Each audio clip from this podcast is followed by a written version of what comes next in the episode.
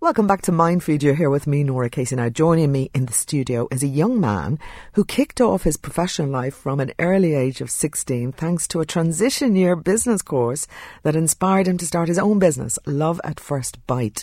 He is now a contestant on the TV3 series, coincidentally presented by our Mindfeed guest this week, Anna Nolan, the great Irish Bake Off, Alex Fitzpatrick. You're a teenpreneur.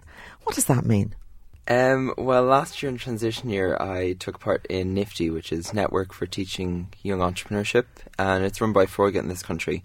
Pretty much, it's learning about business by setting up your own. So I took part in that. And what business did you set up? Uh, I set up Love at First Bite. So it was an artisanal cupcakery style business that kind of used all kind of Irish ingredients, Irish products to make kind of high end cupcakes. Oh, earlier on, your ears must have been burning because I was ranting about transition year not always being the best of experiences. Yeah. No, I think transition year is what you make it. You can either sit there and do nothing for the year, but if you kind of put yourself out there and be very proactive and kind of do extracurricular things, it can be very beneficial to you long term.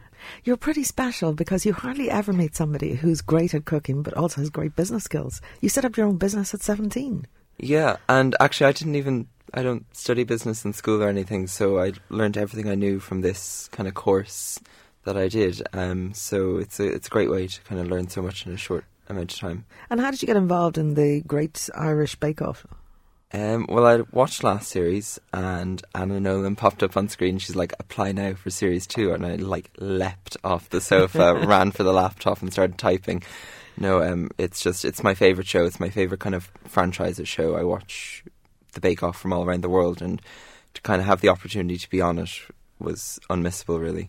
Alex, tell everyone how you have ended up sitting in the studio.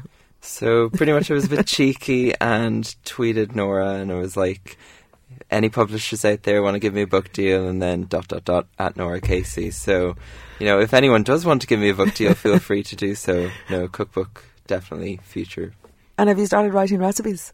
Oh yeah, I have a big binder at home filled with recipes of massive bookshelves filled with cookbooks that I just sit and read religiously. So, you know, you're amazing.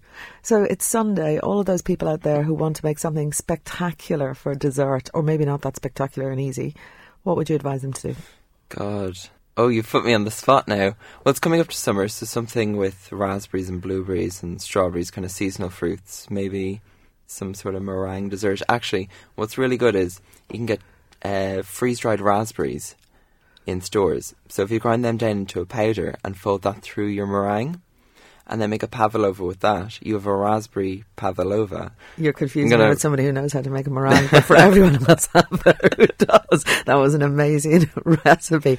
Alex Fitzpatrick, you're a remarkable young man. Thanks for joining us on Mindfeed. Anyone out there who wants to give him a cookbook contract, you can tweet him at Alex Bakerboy, future bestseller there.